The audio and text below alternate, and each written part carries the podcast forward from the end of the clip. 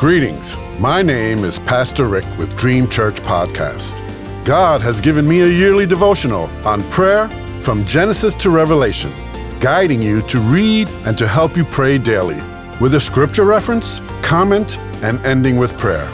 May you be encouraged and walk closer to God, and I invite you to walk with me through this journey. In Jesus' name, amen. Today's scripture reference is for November 29th. 2 Corinthians 12, 8 and 9 says, Now listen, three times I pleaded with the Lord to take it away from me. But he said to me, My grace is sufficient for you, for my power is made perfect in weakness. Remember, it was the thorn in the flesh that God allowed Satan to give him. Wow. Today's comment. God doesn't always answer our prayers according to our will and desire. He's a good and perfect God. He answers according to what is best for us, so long as we are not stubborn, as the Israelites were in asking for a king. 1 Samuel 8 and 7 says Israel rejected God as their king. Apparently, God wasn't sufficient enough for Israel. They wanted to be like all the other nations around them. Well, they weren't. They were Israel, God's chosen people, his treasured possession. Deuteronomy 7 6 says. 1 Peter 2 9 says, You are a chosen people. That's you and me, guys. A royal priesthood, a holy nation, a people belonging to God, that you may declare the praises of Him who called you out of darkness and into His wonderful light. And God gives His amazing grace to all of His people, to those who humble themselves.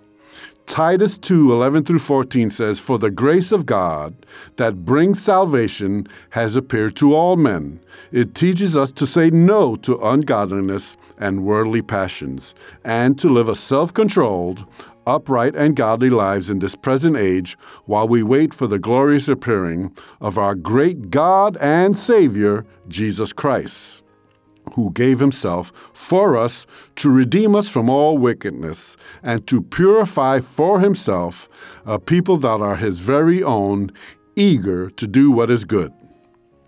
There is a supernatural power in the amazing grace of God.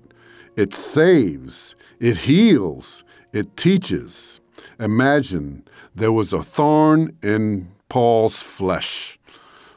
Paul said, Given to me a messenger of Satan to torment me. In verse 7, Paul also says, To keep me. This thorn, it says, was to keep me from becoming conceited because of the surpassingly great revelations. Right? God doesn't want us to be proud. Pride is where the devil is because the devil is where he is now. In the start of 2 Corinthians 12, Paul talks of a vision of a man, and I believe that's himself, who was caught up to the third heaven, which is paradise.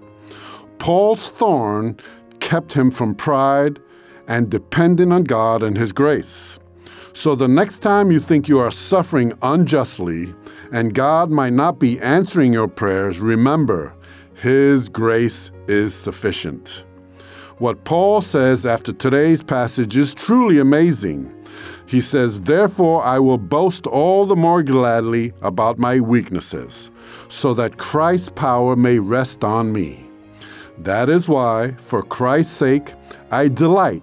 Listen to this. He delights in weaknesses, in insults, in hardships, in persecutions, and in difficulties. Can we say that? When times are difficult, can we delight in them?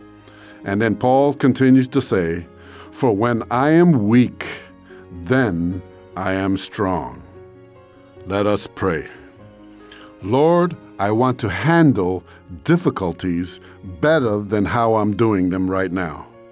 Help me to understand what it is to be weak, meek, lowly, and mild, and humble, of course.